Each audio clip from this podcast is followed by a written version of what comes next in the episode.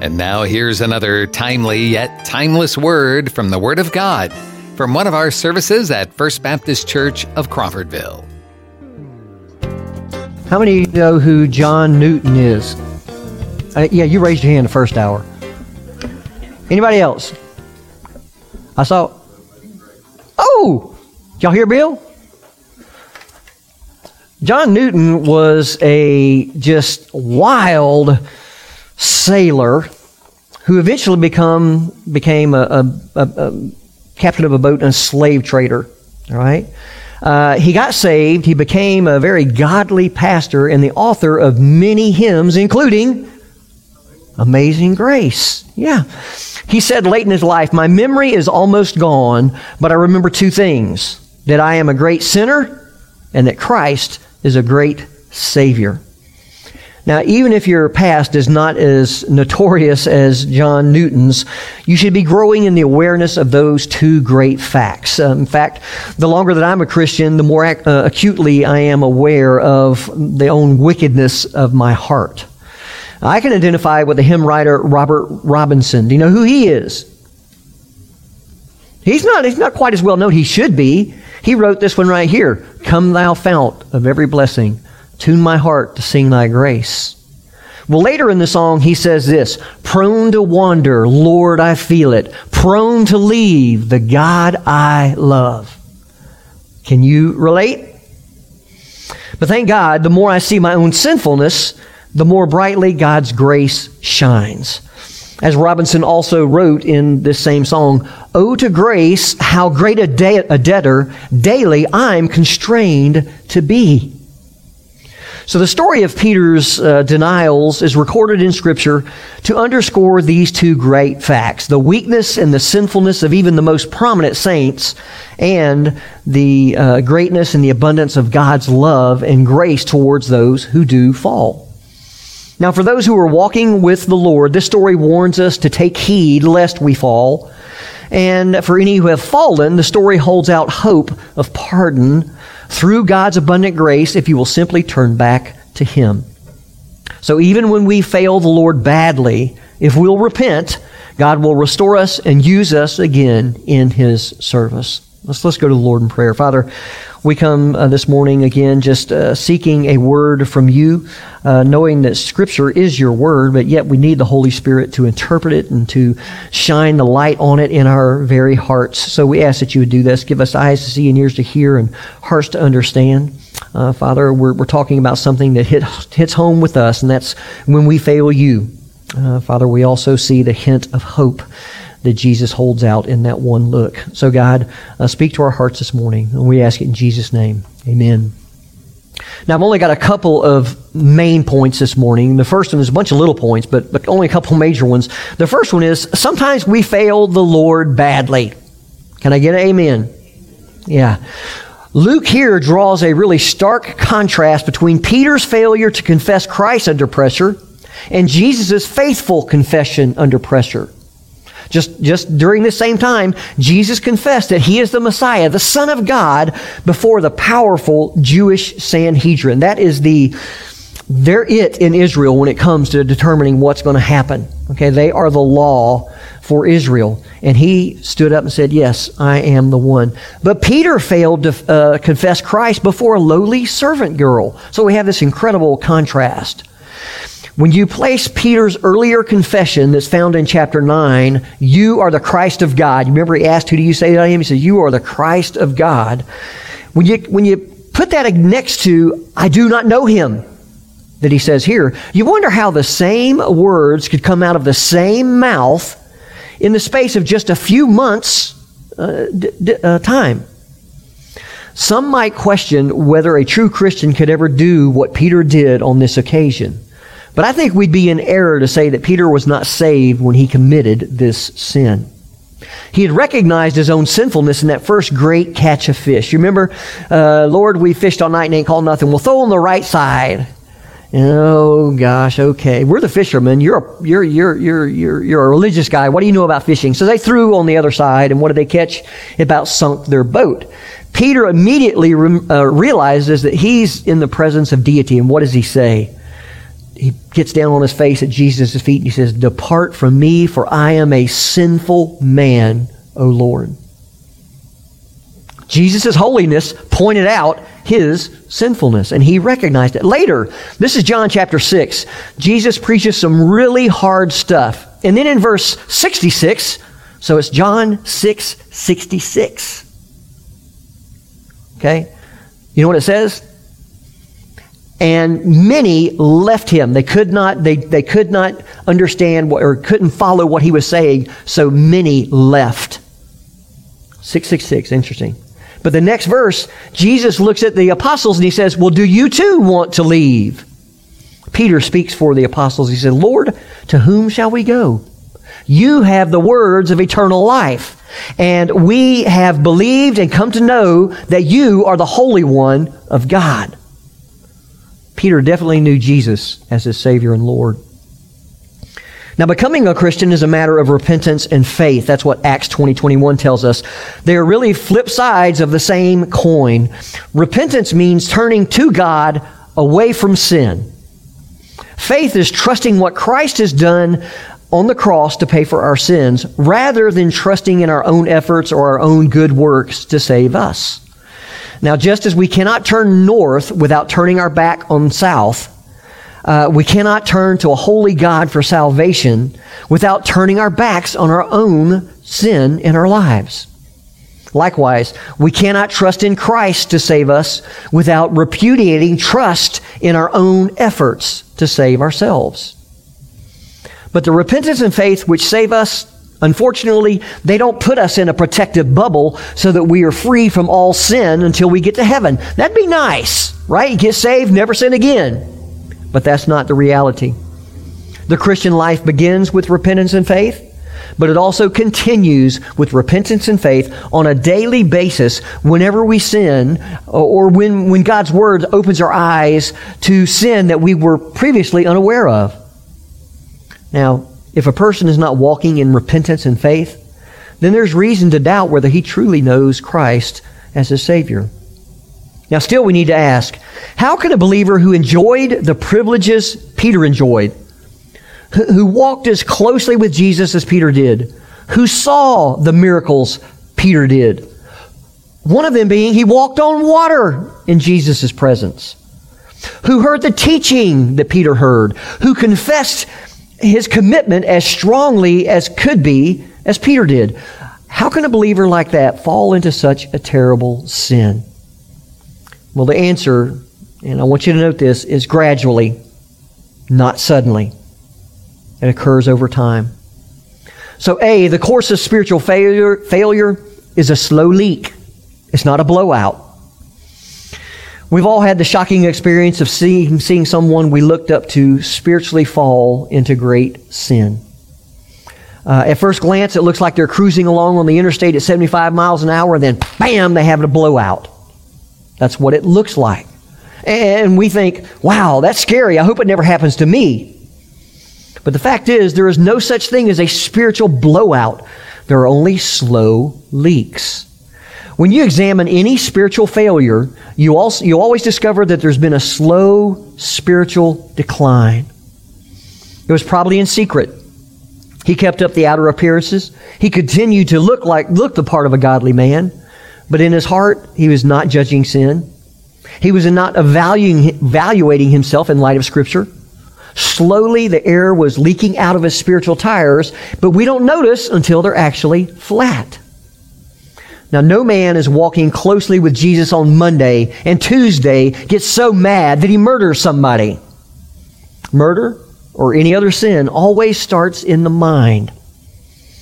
A man holds a grudge he secretly thinks of ways to hurt the other person. In his virtual world, he pictures them getting what he thinks they deserve. The problem is, his personal Bible study and prayer, prayer life, they're, they're simply superficial now. He isn't judging sin. He's not walking in fellowship with Christ. He justifies it thinking, I'm just a normal guy. I'm not hurting anyone. Besides, I'd never really do anything like that. Satan bides his time until the opportune moment. The thoughts continue to escalate. Uh, then Satan drops the bait. and the man commits an unimaginable sin, and, and we're all shocked. Now, the pre- precise course of spiritual failure, that's going to vary from person to person and incident to incident.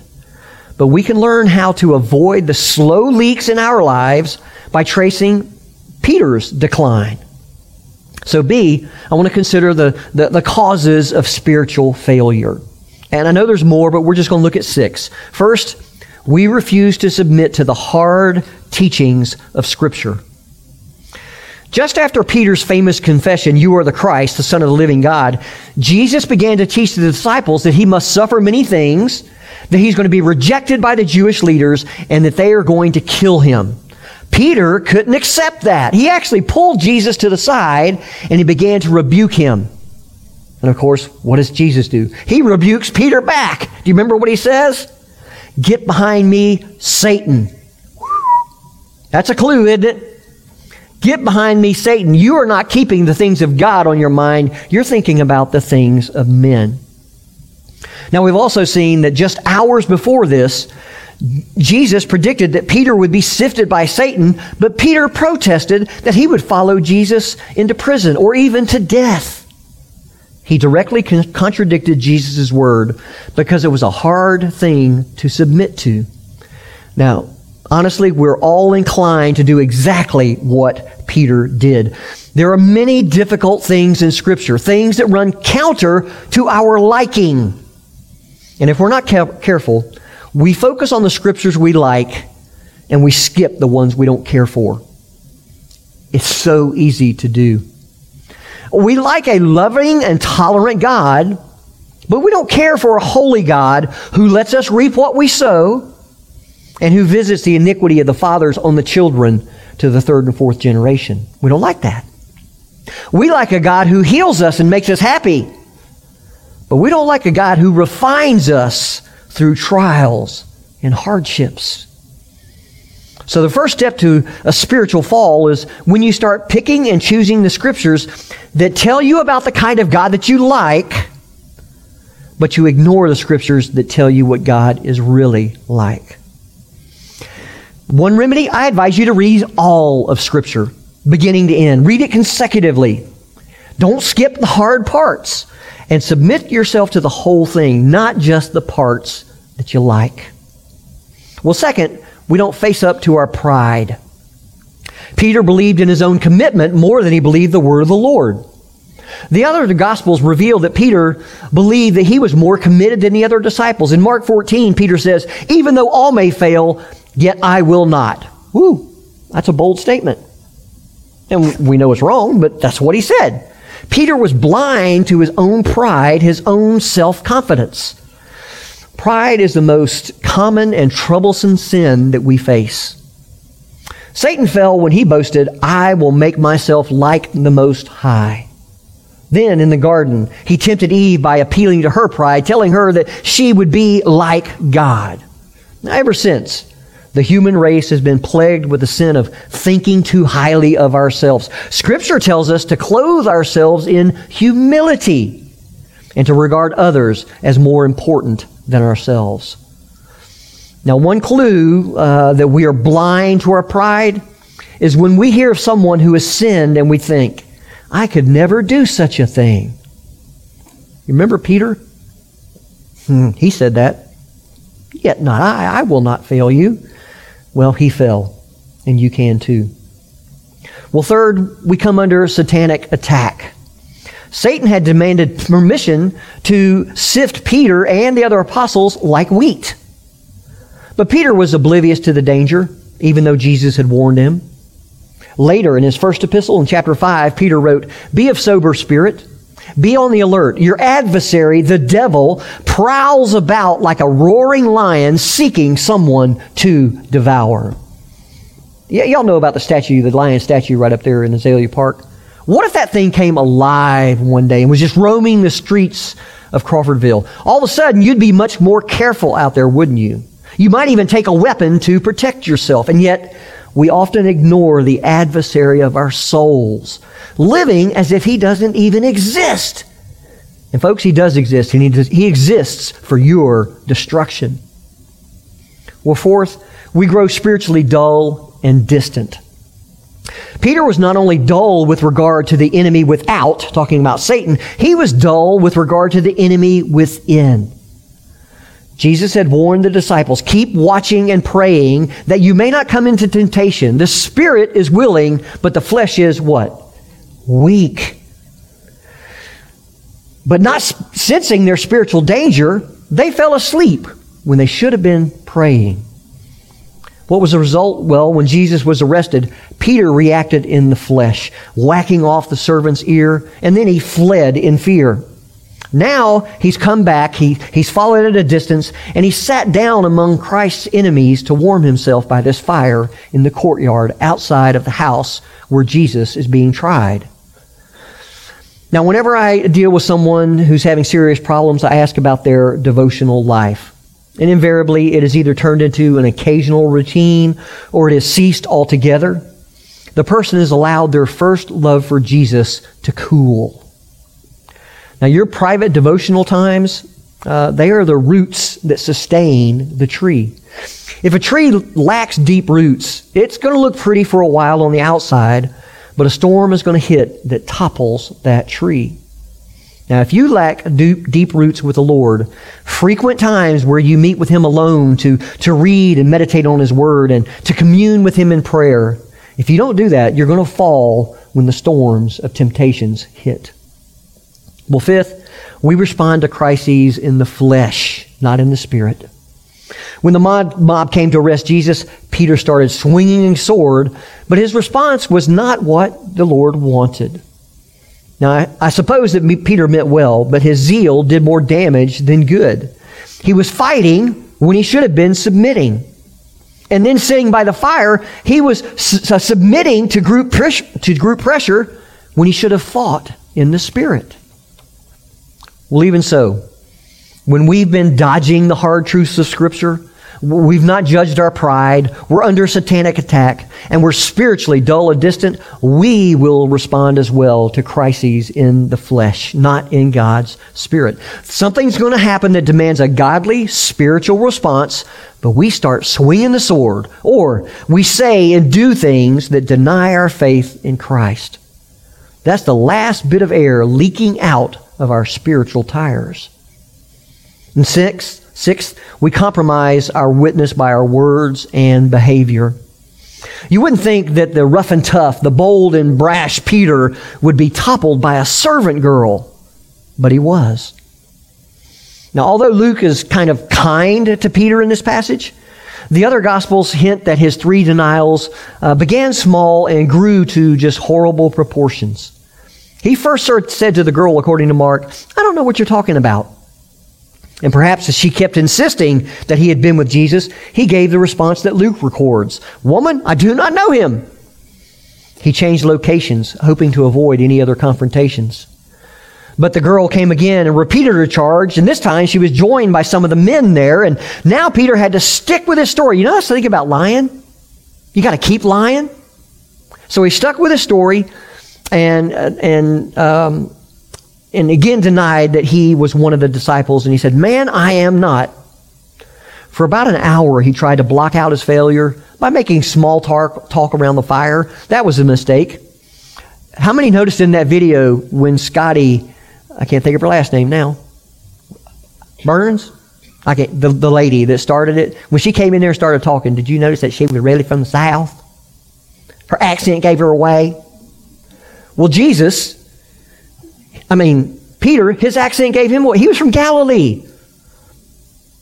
Wasn't from Judah. He had a totally different accent. So they accuse him again. Hey, surely you are one of his disciples because you are a Galilean. And then Peter began to curse and swear, swear according to the other gospels, insisting that he did not know this man. Now notice, not once does he ever say the name of Jesus.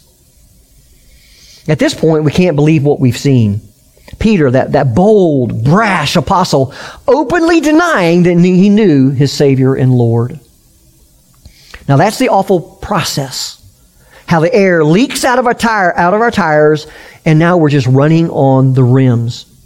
We would have thought it inconceivable at first, but that's where we end up when we don't fix the leaks. Now, thankfully, the story doesn't end there. In Peter's restoration, we see God's abundant grace, and that's the second point, major point. If we will repent of our spiritual failures, God will restore us and use us again in His service. Now, the turning point for Peter involved two things. The crowing of the rooster, what did that do? That reminded him of Jesus' prediction, didn't it? But number two was the Lord's turning and looking directly at Peter. What a look that must have been. Normally, a guilty person won't look you in the eye. I was telling the first service, this dawned on me while I was preaching. I remember the first time I got in trouble for lying. Now, I'm sure it happened before, but I was too young to remember. I was about seven years old, and we lived in a two story house, and I was up on the second floor, and I struck a match. I found a belt of matches, and I struck a match. Well, what I didn't realize was that if you're not in a room with a match, and you walk into a room where the match is struck, you go, oh, somebody struck a match.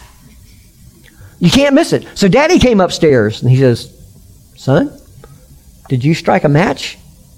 Mm, I wouldn't look at him. I knew I had. But I said, No. Daddy took a belt and bent me over his bed and wore me out. A few minutes later, I'm sitting in his lap. You know, I've been crying and I'm holding on to him now. And he said, Son, do you know why I spanked you? And I said, No. He said, I didn't spank you because you struck a match. I think he would have spanked me if I'd have told him. I don't know that. He said, I spanked you because you lied to me. Huge impact. Huge impact. Well, here, Jesus locks eyes with Peter. Good gracious. Luke twice refers to Jesus here as the Lord, and that's just emphasizing his deity. Peter instantly fell apart in repentance and godly sorrow over what he had done. And Scripture says he went out and wept bitterly. Have you ever wept bitterly over your sin? I hope you have A couple more things here. The path of restoration requires repentance. Now, I can only comment on several aspects of repentance. First is remembrance of God's word. Peter, verse 61 says, Peter remembered the word of the Lord. Remember what he had said, his prediction. All repentance begins when we remember the word of the Lord. What does the Lord say about what I've done? And that's the issue. Man may make light of sin. Don't worry about it. Everyone slips up occasionally. Don't be too hard on yourself. But God's word is the final authority. It tells me that, yes, I have sinned. Second is conviction of our sin. The Lord's look penetrated down to Peter's conscience. Jesus didn't have to say anything. Peter was deeply convicted in his heart. He didn't try to paper over it or to make excuses or rationalize it away. Conviction acknowledges that God is right and I am wrong. Third is godly sorrow over sin. Now, this is going to vary with the seriousness of the, of the sin and, and the personality of the sinner, but when our consciences realize that we have sinned against a Savior who loved us enough to die for us on the cross, we will mourn over our sin. We won't be flippant. We won't be shrug it. We won't shrug it off. Fourth is appropriation of Christ's sacrifice for our sin. Now, Jesus had already begun to suffer for Peter's sins as he endured abuse at the hands of sinners. And that sacrifice would be completed on the cross where Jesus cried out, It is finished. Now, we cannot atone for our sins by our own sorrow and penance. Christ alone fully paid the penalty that we owe. We can only appropriate Christ's sacrifice to cover our sins. Well, fifth is appreciation of God's abundant grace. Christ, his look, not only conveyed, conveyed the pain that he felt at Peter's failure, it also communicated his great love and grace. Peter remembered the word of the Lord. Verse 61 told us that. But that word included the fact that he would be restored because Jesus was praying for him. What amazing grace that Christ chose Peter and us, knowing full well that we would fail him. His grace saved us, and it keeps us unto the day when we will be with him forever. Now, if you say, I've sinned too badly, I just can't accept God's forgiveness and grace, then you're not trusting in Christ alone. You're proudly trusting in your own method of atonement. Christians believe in and thank God for His grace as the only basis for forgiveness. If you need to be restored, You must repent of your sin and trust again in God's grace and mercy. Well, the path of restoration results in renewed service. As you know, the Lord personally restored Peter and didn't kick him off the apostolic team.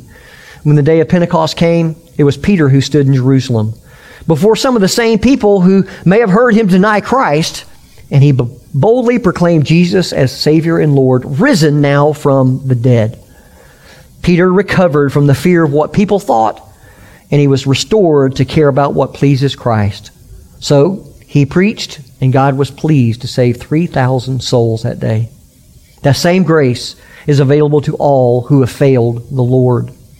If you'll turn back to Him, He'll abundantly pardon and restore you to fellowship with Him and service in His cause. Remember this you may be a great sinner, but Jesus is a great Savior. Let's pray. Thank you for people like Peter, uh, Lord, who failed you miserably and yet was restored to accomplish great things. So, God, I pray that you would just be with us wherever we're at in our walk with you, that would urge us to the next step, to be one step closer to you, Father, in following you. God, help us to repair those leaks that are in our own spiritual tires, that they do not go flat. God, help us today. We ask in Jesus' name. Amen. If you don't know Christ as your personal Savior, then you need to turn to God today. We talked about that earlier. It's a matter of repentance and faith. Repent, turn from your sin, and turn to God. He's holy, which means you're going to have to do away with your sin. That's repentance. Faith is simply trusting in the completed work of Christ on the cross on your behalf. Don't trust in yourself. Believe me. You cannot bring anything that is going to impress God. Okay, 1 Corinthians 4 7 says, you know, what do you have that you did not receive?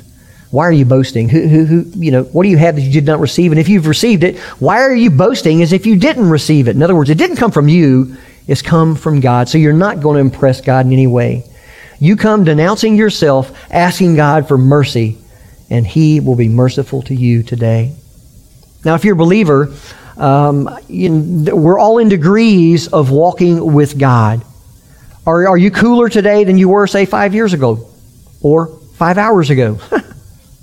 right? Understand repentance and faith are the way back to God, just like you came to Him the first time. Ask Him to forgive you. He restored Peter, He will restore you as well. Thank you for joining us for this podcast from First Baptist Church of Crawfordville. You can find more information and follow us on Facebook or visit our website, crawfordvillefbc.com.